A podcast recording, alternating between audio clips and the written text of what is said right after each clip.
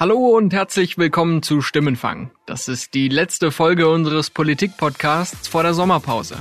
An den Turntables der Debattenkultur steht hier wieder Marius Mestermann. Das bin ich. Was ist denn hier los? Urlaubszeit, Partyzeit, Sommerloch. Trotzdem gibt's in Deutschland seit fast zwei Wochen Streit über dieses Lied.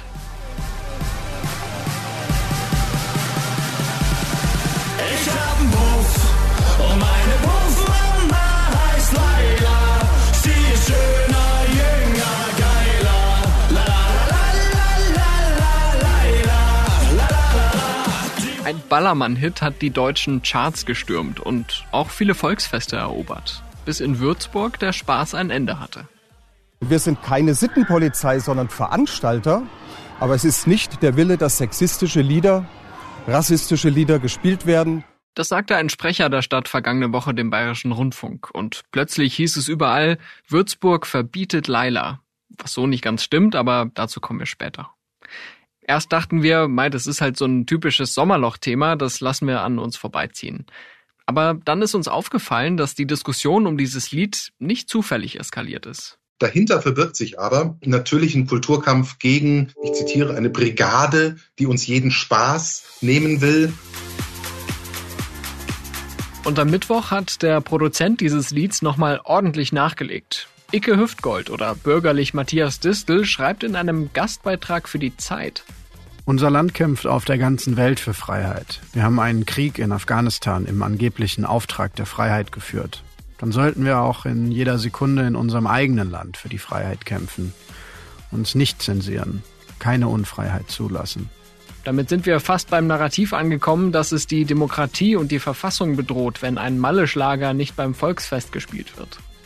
Was können wir von Laila lernen? Wieso hat sich sogar der Bundesjustizminister eingeschaltet? Das beantworten wir in dieser Folge zusammen mit meinem Spiegelkollegen Arno Frank, mit einer Musikwissenschaftlerin, einem jungen Linken und natürlich mit Partyvolk. Hallo, ein bisschen Spaß muss schon sein. Es kann nicht immer alles unter Sexismus und hier und da enden. Die Zielgruppe für Mallorca-Musik die bleibt normalerweise auch auf Mallorca, beziehungsweise werden die Songs eher weniger zu Hause gespielt und wenn dann eher im Rahmen einer Playlist. Das ist ja auch kein Genre, wo viele Alben gemacht werden, beispielsweise, sondern eher einzelne Songs. Marina Forell ist Doktorandin am Institut für Musikwissenschaft in Leipzig. Sie hat zu deutschen Schlagerstars wie Helene Fischer oder Beatrice Egli geforscht, die oft in den Charts zu finden sind. Aber ein Malle-Hit auf Platz 1? Dass das jetzt so breit rezipiert wird, ist schon eher ungewöhnlich. Und die ganze Aufregung über den Song trägt natürlich dazu bei, dass es immer weitergeht. Acht Millionen Views hat Laila mittlerweile auf YouTube.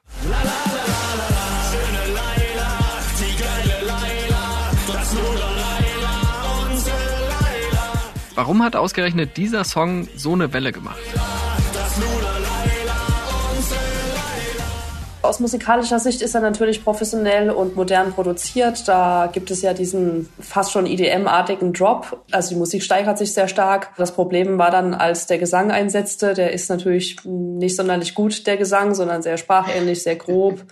Und der Text ist natürlich auch diskutabel, wie wir ja festgestellt haben. Wo ist da eigentlich das Problem? Das Problem ist, ich glaube, das ist ja eigentlich bei dem Song erstmal recht offensichtlich. Es geht ja um eine, eine Prostituierte, um eine Sexarbeiterin, die heißt Laila. Laila ist auch so eigentlich auch ein Name, der aus dem arabischen Raum kommt, der damit ist diese Frau auch so ein bisschen rassifiziert und natürlich wird sie auch halt sexistisch dargestellt, weil äh, sie irgendwie schöner, besser, geiler ist und nur um ihren Körper und um ihre um ihre Haare geht und so weiter. Also Laila ist äh, kommt gar nicht als Person vor, sondern nur als als Objekt, was bestimmte Eigenschaften hat. Die Künstler verweisen übrigens darauf, dass die sogenannte Puff-Mama im Musikvideo von einem Mann gespielt werde. Man sei gar nicht darauf aus, irgendwie Sexismus da reinzubringen, sagte der Sänger Schürze. Ja, so heißt er halt. Den Sexismusvorwurf gegen das Lied habe ich bis Ende Juni zurückverfolgen können. Da hat die Vorsitzende der Jusos in Hessen, Sophie Frühwald, ein Video getwittert, in dem Mitglieder der Jungen Union, also der Konservativen, zu Laila auf einer Parteibühne wippen. Jetzt, liebe Freunde, bitte ich die ausrichtenden Kreisverbände aus Kassel-Land und Kassel-Stadt, alle Helfer mal hier hoch zu mir auf die Bühne, bitte.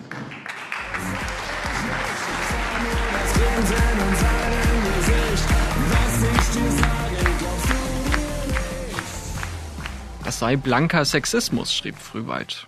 Die JU antwortete damals, neben der Arbeit dürfe eben das Feiern nicht zu kurz kommen.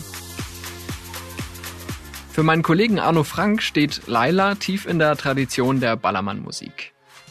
Sehr einfach, sehr stumpf, man kapiert das noch und kann dazu noch grölen, selbst mit 2,8 Promille. Selbst wenn man schon flach liegt, spürt man die Bässe und so weiter. Das ist genau dafür gemacht. Das ist jetzt keine besonders, kein, kein feinsinniges Chanson, sondern es entspricht der sehr deutschen Tradition Marschmusikartiger Ballermann-Mucke mit Eurodance-Anleihen und diesem basslastigen Gepumpe und einer kleinen Melodie, zu der man pfeifen und singen kann.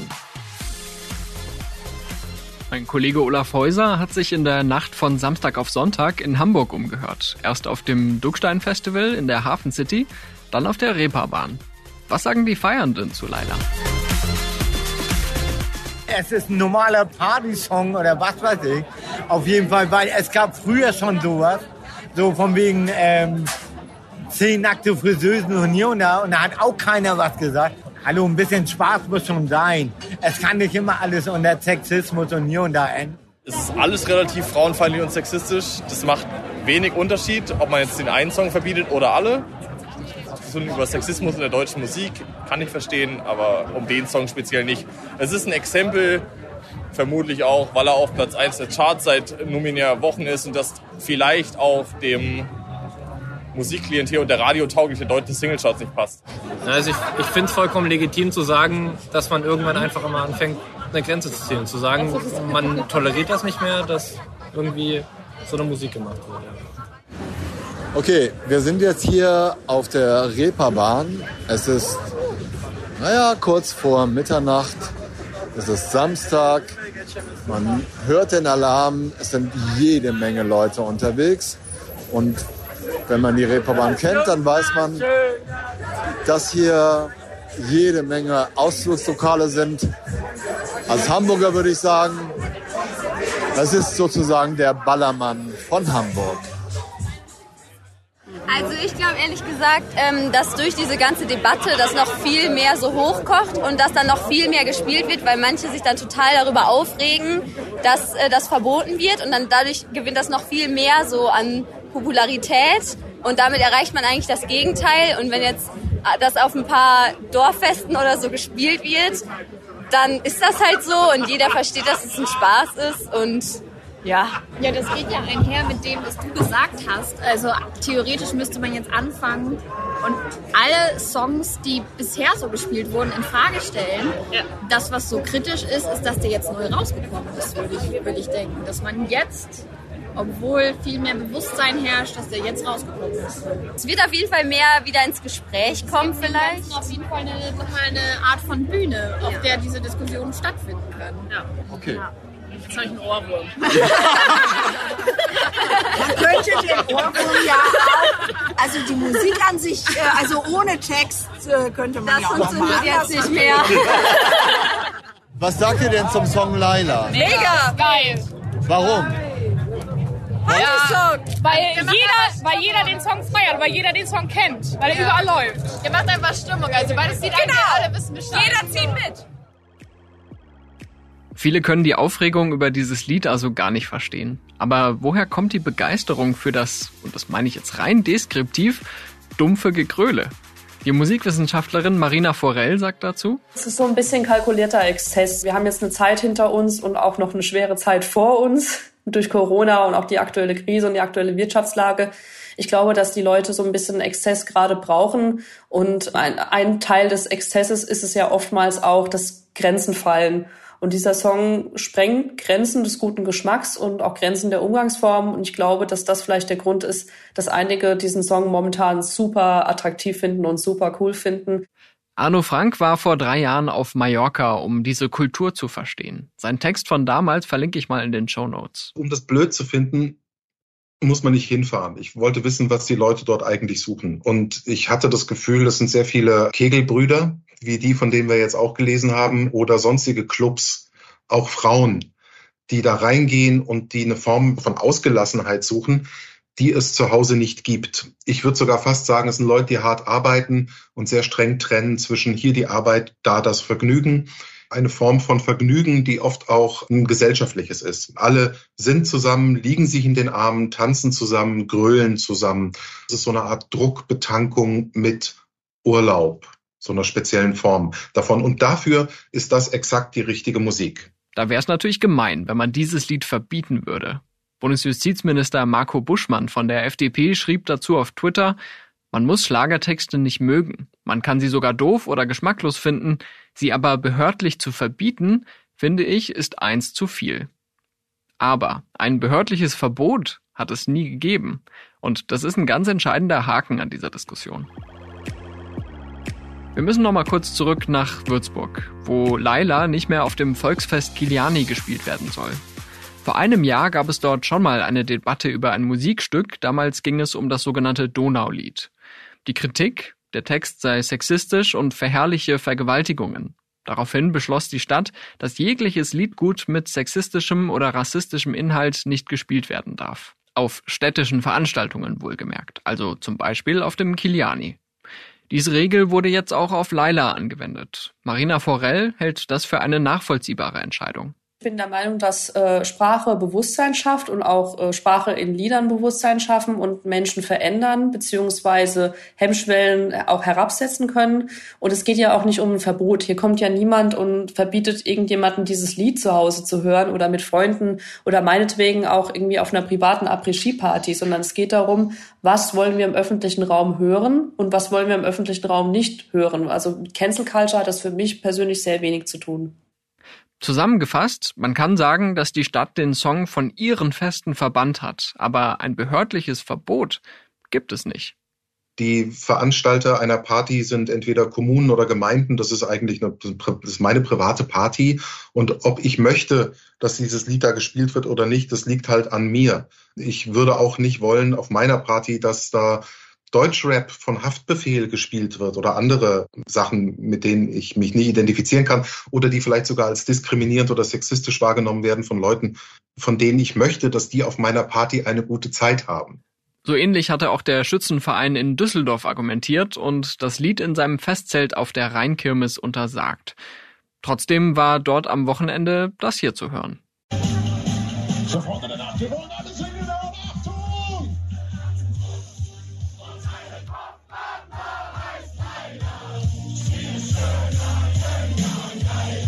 Eine Reporterin der Bild-Zeitung hat dokumentiert, dass der DJ eine Instrumentalversion anspielte und die Gäste dann einfach den Text singen ließ. So konnte er quasi die Regeln umgehen. Das fand ich ehrlich gesagt schon ziemlich lustig, weil es zeigt, wie viel Spaß einige Leute an so einem trotzigen, rebellischen Feiern haben. Man muss natürlich auch sagen, Laila ist sicher nicht der schlimmste Schlager, der in Deutschland je gespielt wurde. Auch nicht in puncto Sexismus. Man kann auch lang und breit über viele englischsprachige Songs sprechen, die problemlos im Radio laufen, klar. Aber das deutsche Liedgut, speziell der deutsche Schlager, auch der, der früher in der ZDF-Hitparade lief zur besten Sendezeit, ne, aber auch Volksliedgut, ist selbstverständlich sexistisch und war es schon immer. Mir ist aufgefallen bei der Textexegese, dass beispielsweise der Begriff Luder in jedem dritten oder vierten Song äh, auftaucht. Wenn ich mich am Ballermann aber umsehe, sehe ich, dass auch Frauen dazu tanzen und dass Frauen auf der Bühne stehen und das auch vortragen und so weiter. Also das ist genau der Sexismus, der, wie ich glaube, überall in der Gesellschaft nach wie vor, weil sie patriarchal verankert ist, vorhanden ist. Wenn Laila aber nicht sexistischer, krasser ist als frühere Lieder, warum dann die große Welle jetzt? Man kann sich jetzt darüber wundern, wieso fällt uns das erst jetzt auf? Und nicht letztes Jahr, das Jahr davor oder bei Dicke Titten Kartoffelsalat, ein weiterer Klassiker aus, aus dem Genre. Nun, weil sich vielleicht die Struktur der Öffentlichkeit insofern geändert hat, dass wir das jetzt nicht mehr auf unserer Party hören wollen. Weil es mehr Menschen gibt, die sagen, wait a minute, echt jetzt? Gleichzeitig hat genau diese Sensibilität ja auch eine Gegenreaktion hervorgerufen. Ich nehme jetzt mal beispielhaft einen Kommentar in der Bildzeitung, den ich vergangene Woche gelesen habe, wo ich jetzt mal aus dem letzten Absatz zitiere. Den Bürgern wird vorgeschrieben, wie sie sprechen, schreiben und jetzt auch noch feiern sollen. Die prüde Bevormundung durch die Brigade der politisch Korrekten muss endlich aufhören. Wir befinden uns auf dem besten Weg in die Anti-Spaß-Gesellschaft. Das alles ausgehend äh, von diesem Streit um den Song. Was ist da eigentlich los? Ja, Ich lasse mich jetzt nicht dahin locken, einen Kommentar dieser Zeitung zu kommentieren. Die geben sich als Stimme des Volkes, formulieren aber, was das Volk denken soll. Und ich glaube, dass viele Hörerinnen und Hörer beide äh, schon weiter sind, als die Bildzeitung das gerne hätte. Die will ihre Leute oder ihr Publikum, eigentlich uns, gerne stumpf und so wie immer. Das ist, äh, ist glaube ich, so ihr Grundding. Hab Angst vor der Welt, hab Angst vor Veränderungen, bleib so, wie du bist, du bist gut so. Das ist ihre Botschaft, ähm, was das betrifft. Dahinter verbirgt sich aber natürlich ein Kulturkampf gegen, ich zitiere, eine Brigade, die uns jeden Spaß nehmen will. Der Spaß besteht darin, 240 zu fahren auf der Autobahn. Der Spaß besteht darin, auf Kreuzfahrten zu gehen. Der Spaß besteht im Schnitzel. Ähnlich empört über die Kritik an Laila war der RTL-Westchef Jörg Zayong. Jetzt also auch Ballermann-Hits. Die Cancel-Kultur hat ein neues Opfer, ein harmloses Lied. Man muss diese Ballermann-Hits nicht mögen. Verbieten jedoch darf man sie auf keinen Fall. Cancel-Kultur also. Ob man das ernst nehmen will, wenn Laila trotz allem auf Platz 1 der Charts steht und knapp 43 Millionen Streams bei Spotify hat, weiß ich nicht. Aber die Thesen gehen ja in eine bestimmte sehr politische Richtung. Zugespitzt, eine woke Linke will uns mit Verboten den Spaß verderben. Besonders deutlich wird das bei diesem ungewöhnlichen Gastbeitrag von Icke Hüftgold in der Zeit. Eine weitere Passage geht nämlich so. Denn obwohl die Leila-Debatte sich anfühlt wie ein Sommerloch-Thema, erweist sie sich auf den zweiten Blick doch als gefährlicher Versuch, das zu unterwandern, was uns als plurale Gesellschaft ausmacht. Ich finde, die Leila-Debatte unterwandert auch unser Grundgesetz. Dass die Debatte so weit geht, hätte ich den größten Teil dieser Recherche über nicht gedacht. Was sagen eigentlich die sogenannten Woken Linken dazu? Anruf bei Aaron von der Linksjugend Solid in Würzburg. Er möchte hier nur unter seinem Vornamen sprechen. Das ist ein inszenierter Kulturkampf. Also es ist kein Ereignis in Würzburg gewesen, woraufhin irgendwie ein feministischer Diskurs entstanden ist oder so, sondern es ist einfach nur eine Inszenierung und wir müssen jetzt irgendwie damit umgehen. Ich persönlich hätte mich am liebsten auch nicht groß damit beschäftigt weil auch wir haben andere Themen in Würzburg, die wir gerne bespielen würden. Die Ortsgruppe der Linksjugend hat ein Statement veröffentlicht, in dem sie das Leila-Verbot auf dem Volksfest bemängelt. Aaron kritisiert zwar auch den Text und sagt, Prostitution werde dadurch romantisiert, aber wir sagen, dass es erstmal nichts bringt, da einen, einen Song zu verbieten. Ein sexistischer Song weniger ist besser als ein sexistischer Song mehr. Aber im Endeffekt der ganze Backlash, der da dahinter steht, von, wie gesagt, die, dieser Riesenwelle, die jetzt vor allem von, von konservativen PolitikerInnen geführt wird, hindert uns im Endeffekt mehr dran, wirklich für feministische Politik hier in Würzburg zu kämpfen und auch für auch eine jugendgerechte feministische Politik. Die grüne Jugend in Würzburg hat sich anders geäußert und die Entscheidung, das Lied auf dem Volksfest nicht zu spielen, begrüßt. Die Sexarbeiterin Laila werde als reines Objekt dargestellt und abgewertet, hieß es zur Begründung. Die Jusos fanden es übrigens auch gut, das Lied nicht mehr zu spielen, sprachen aber von Symbolpolitik der Stadt Würzburg. Die wird übrigens von einem Oberbürgermeister von der CDU regiert. Aaron sieht in dieser aufgeregten Diskussion über Laila durchaus eine Gefahr für sein politisches Lager. Junge Linke haben ein bisschen den Ruf, Lifestyle-Linke zu sein. Und da schlägt es halt genau rein, dass man dann quasi von, von der linken Seite aus sagen kann, hey, jetzt kümmert ihr euch wieder mehr drum, um diesen Song zu verbieten, wie wirklich in Anführungsstrichen was zu tun, was uns halt voll auf die Füße fällt, weil wir haben uns das nicht ausgesucht, wir haben das noch nicht mal vorgeschlagen. Gleichzeitig kommt halt von der rechten Seite dieses typische Framing, was man schon aus sämtlichen Medien, sämtlichen äh, CSU, CDU reden und konservativer slash rechter kennt, dass halt linke Politik oder progressive Politik, Politik der Verbote sei, dass man da über die Menschen hinweg regiert und dagegen sträuben wir uns eigentlich total. Er hat mir dann auch ein Beispiel genannt für konkrete Maßnahmen in der Stadt, die aus seiner Sicht keine Symbolpolitik für einen besseren Umgang miteinander wären. Wir hatten in Würzburg vor ein paar Wochen das Thema Alkoholverbot in der Stadt. Und da gab's von wirklich von der FDP-Jugend bis zu uns, um mal das gesamte Spektrum, gab's den Versuch, da für ein also allparteiliches Konfliktmanagement in den Partyregionen in der Stadt zu werben. Und das ist einfach mit einem Verbot totgeschlagen worden. Und sie ist, nee, wir machen das nicht, sondern wir machen einfach Alkoholverbot. Unserer Meinung nach ist das jetzt auch wieder der, dieser einfach Schritt von der ähm, Stadtverwaltung in dem Fall zu sagen, hey, wir verbieten hier jetzt einfach krass was, weil wir haben keine Ahnung, wie man feministische Politik macht und das ist irgendwie das unaufwendigste und einfachste. Von der Linken aus oder von, von der Jugendkultur, von der Solid, hat dieses Verbot nie irgendjemand gefordert.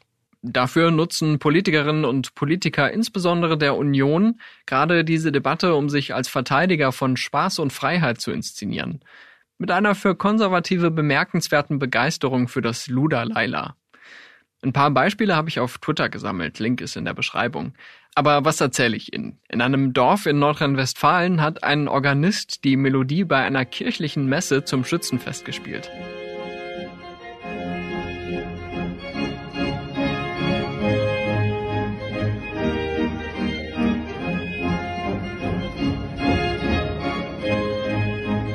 Da kann man, glaube ich, nicht anders als schmunzeln. Aber trotzdem, die Linksjugend und andere linke Organisationen wollen ja Sexismus bekämpfen, auch beim Feiern.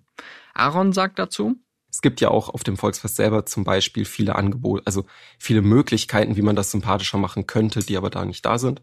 Zum Beispiel Safe Spaces, zum Beispiel geschultes Awareness-Personal vor Ort, dass wenn man mal irgendwie doof angekackt wird oder so, dass man dann nicht auch noch Angst haben muss, irgendwie zum Security-Personal zu gehen und sich da die nächste Abfuhr zu holen.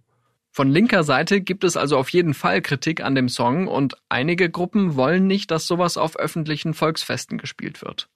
Ja, es ist jetzt nicht total aus der Luft gegriffen, von Verboten zu sprechen, auch wenn es jetzt keine behördlichen sind. Mein Kollege Arno Frank sagt, die Debatte über Laila tue dem Kampf gegen Sexismus insgesamt aber nicht gut. Ich will denen jetzt nicht reinreden, das ist ein, ein, ein wertvoller Kampf, aber mein persönlicher Vorbehalt dagegen ist, dass das so eine symbolische Spiegelfechterei ist sich jetzt an so einem wirklich nichtswürdigen äh, Kulturprodukt abzuarbeiten, weil man dann über das Stöckchen springt, das einem die Bewahrer dieser Kultur hinhalten. Und man turnt dann da so mit. Und du kannst auch diesen Kampf gar nicht gewinnen, weil, wie wir sehen, ganze Volkszelte und Volksfeste beben, sobald das Lied äh, gespielt wird, weil es ist ja so herrlich verboten und wir sind ja so wild und rebellisch und wir lassen uns den Spaß nicht nehmen ganz so wie die äh, Zeitung, die du erwähnt hast, äh, sich das wünscht. Ja. Gerade zu dieser Volksfestkultur gehört aber ja in äh, nicht unerheblichem Maße auch Sexismus und sexuelle Belästigung dazu. Ne? Also das ist ja gerade etwas, wo viele Frauen dann auch sagen, da habe ich keine Lust drauf, wenn dann so eine alkoholgeschwängerte Atmosphäre äh, herrscht und dann auch noch das Ganze durch so sexistische Lieder angeheizt wird. Hast du da eine Idee, wie man das dann sozusagen besser lösen könnte als jetzt über so eine Kulturdebatte? Was solche Feste, also was zum Beispiel das Oktoberfest nachts um eins oder auch die Neujahrsnacht in Köln oder einfach das Feuerwehrfest in Hintertutzenhausen zu einem gefährlichen Ort macht für, für Frauen, ist nicht dieses Lied. Das ist der Alkohol und das sind gewisse männliche Triebe, die dann einfach enthemmt zum Ausdruck kommen. Das kann auch im Parkhaus sein, in dem sonst niemand ist und keine Party und kein Lied äh, gespielt wird. Ich glaube, äh, das ist, es hat was zu tun mit dem, was man toxische Männlichkeit nennt. Man auf so einer Feier ist, wo Laila läuft, da benutzt die Jugend, sage ich mal, viel schlimmere Wörter, dann ist ein Wort wie ein Puff oder sonstiges echt kein Problem. Also da sollte man eher so ein paar Deutschrap-Sachen oder was auch immer verbieten. Genau, genau. das sind solche andere dabei, das Schlimme. Ja. Dieses Argument hört man gerade sehr oft. Laila ist gar nicht so schlimm, da gibt es viel Schlimmeres, was objektiv betrachtet auch stimmt. Aber wohin führt uns dieser Vergleich mit Deutschrap? die Tatsache, dass es Schlimmeres gibt, heißt nicht, dass ich mich nicht um das Schlimme auch kümmern soll. Der Deutschrap ist, wenn du dir diese Texte anhörst, wesentlich expliziter, bedeutend misogyner, als es diese harmlosen Schlager sind und auch die stampfenden Schlager, die ja aus der Schlagertradition kommen, die haben noch sowas Verschwiemeltes. Wenn man ganz naiv täte, würde man sagen, beim Schlager, bei diesem stampfenden Mallorca-Schlager, die mögen halt die Frauen. Das ist ein Überschie eine überschießende Freude am Weib. So. Aber äh, beim Deutschrap hast du das Gefühl, das ist Hass auf die Frau. Und äh, der Geschlechtsakt, der beschrieben wird im Deutschrap, ist meistens ein Akt der Unterwerfung und der Vernichtung und der Qual. Vor zwei Jahren hat eine Datenanalyse des Spiegel gezeigt, dass sexistische Begriffe im Deutschrap seit der Jahrtausendwende besonders beliebt geworden sind. Das ist natürlich ein Problem und wird diejenigen, die es hören, wahrscheinlich nicht gerade positiv beeinflussen. Die meisten Begriffe hatte allerdings das Frauenduo Sixten verwendet, um sie umzudeuten. In der Branche findet also ein kritischer Diskurs statt, was man vom Malle-Schlager nicht wirklich behaupten kann. Arno Frank sieht wie andere Fachleute aber noch ein weiteres Problem bei dem Vergleich. Das hat immer was leicht Xenophobes und Fremdenfeindliches und auch Rassistisches, wenn ich mich darüber mokiere, weil der Deutschrap mit gewissen Ausnahmen, soweit ich weiß, migrantisch geprägt ist und auch migrantische Diskriminierungserfahrungen widerspiegelt, die dann Reaktionen hervorrufen und sowas. Also zu sagen, Laila und Konsorten sind harmlos, wir müssen uns um den Deutschrap kümmern, bedient dann wiederum dieses Narrativ, dass diese Ausländer noch viel schlimmer sind. Da hört da keiner hin. Das findet ihr wohl nicht schlimm. Nur wird eben ein beklopptes Hip-Hop-Stück nicht auf dem Volksfest gespielt. Das ist das eine. Äh, und das andere ist, selbstverständlich wird schon auch aus der Branche selbst der Sexismus im deutschen Rap längst thematisiert. Und das geht schon seit Jahren so, dass man darüber durchaus äh, nachdenkt. Wenn wir jetzt bei diesem Diskurs ein bisschen die Klammer zumachen äh, wollen, ist das alles von der Kunstfreiheit gedeckt, um es mal mit Danger Dan zu sagen? Ja, das ist alles von der Kunstfreiheit gedeckt. Ja, ist es. Und es ist vom Hausrecht des jeweiligen Partyveranstalters gedeckt zu sagen, möchte dieses Lied hier nicht. Ebenso wie er sagt, ich möchte einfach keine Spare Ribs meinetwegen auf meinem Grill haben. Und dann ist es von deiner persönlichen Freiheit gedeckt, auf eine andere Party zu gehen, wo das gespielt wird und wo du tun und lassen kannst, was du möchtest. Damit ist die Sache jetzt aber erledigt, oder? Eins noch. Laila soll ja eine Puffmama sein, also eine, die das Bordell managt. Gleichzeitig wird sie aber oberflächlich beschrieben, als wäre sie eine Sexworkerin. Marina Forell sieht das auch inhaltlich kritisch. Der Anspruch von Songs muss nicht immer sein, dass alles super sozialkritisch dargestellt wird. Allerdings muss man dazu auch sagen, dass Prostitution in diesem Kontext auch so ein bisschen als Lifestyle dargestellt wird. Also die beiden Protagonisten singen das so runter, beziehungsweise zeigen das auch in einem Musikvideo, als sei es vollkommen normal, vollkommen vollkommen alltäglich zu einer Prostituierten zu gehen und Puffmama in Anführungsstrichen voll, völlig normaler Beruf. Dabei müssen wir halt auch sehen, und das ist ja auch die Realität, dass Prostitution oft mit Menschenhandel und mit Zwang zu tun hat und nicht nur mit der emanzipierten Hobbynutte, die das halt irgendwo aus Spaß macht an der Freude. Meine Kollegin Carola Pattberg hat dazu einen prägnanten Kommentar geschrieben. Sie meint, Laila nicht mehr zu spielen sei verlogen. Lieber sollte man offen über das Sexgewerbe und seine Schattenseiten sprechen. Ihren Text finden Sie in der Beschreibung. Bei der Recherche habe ich übrigens auch mehrere Sexworkerinnen gefragt, ob sie sich zu Laila äußern wollen, aber ohne Erfolg. Eine schrieb mir zurück, das Problem in der Branche seien schlechte Gesetze, nicht schlechte Reime. Dass Laila alles andere als gecancelt ist, können Sie übrigens auch am Sonntag im ZDF sehen. Der Song soll in der Originalversion im Fernsehgarten gespielt werden.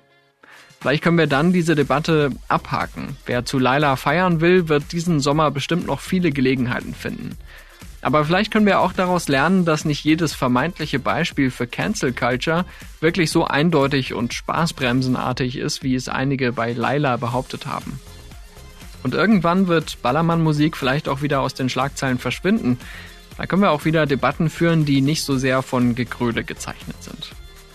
Es gibt ja genug andere Themen, über die es sich zu reden lohnt. Während der Stimmenfang jetzt in der Sommerpause ist, können Sie gerne mal bei unseren anderen Podcasts reinhören.